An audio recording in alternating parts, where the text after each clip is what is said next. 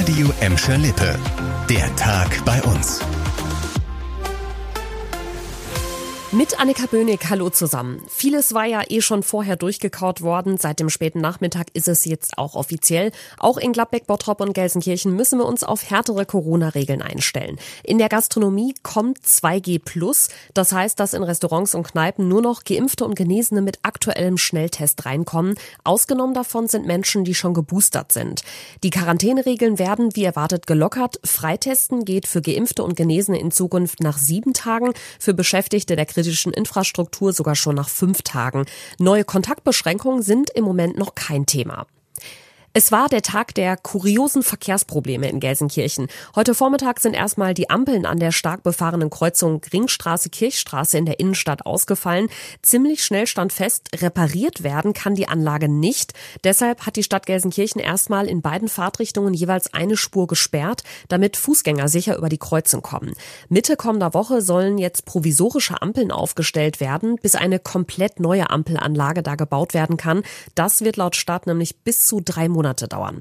Heute Nachmittag hat es dann ganz in der Nähe gekracht. An der Husemannstraße in der Gelsenkirchener Innenstadt ist ein Autofahrer in ein Baugerüst gebrettert. Das Gerüst war dann einsturzgefährdet, weshalb die Polizei erstmal die Straße komplett gesperrt hat. Der gesamte Verkehr in Richtung Hauptbahnhof musste dadurch einen Umweg fahren. Die Baufirma ist dann gekommen und hat sich den Schaden angeguckt. Ob das Gerüst an der Husemannstraße schnell repariert werden kann, das stand bis zum Abend noch nicht fest.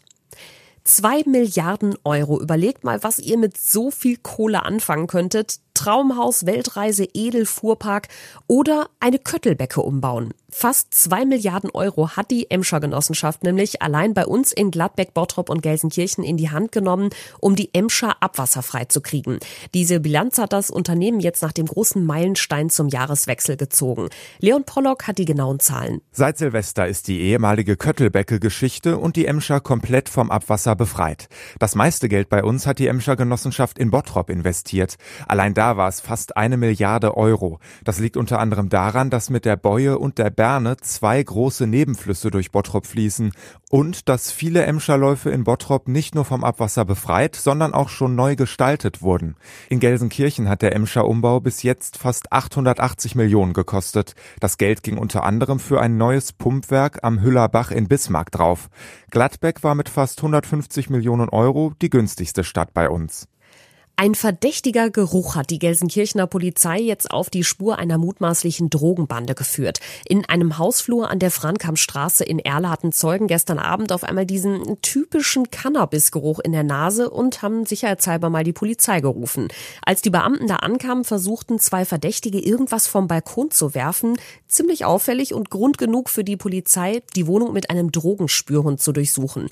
Am Ende fanden sie jede Menge Drogen, Zubehör für den Verkauf, verschiedene Messer und eine fast fünfstellige Summe Bargeld. Gegen fünf junge Männer und eine junge Frau wird jetzt ermittelt. Das war der Tag bei uns im Radio und als Podcast. Aktuelle Nachrichten aus Gladbeck, Bottrop und Gelsenkirchen findet ihr jederzeit auf radio und in unserer App.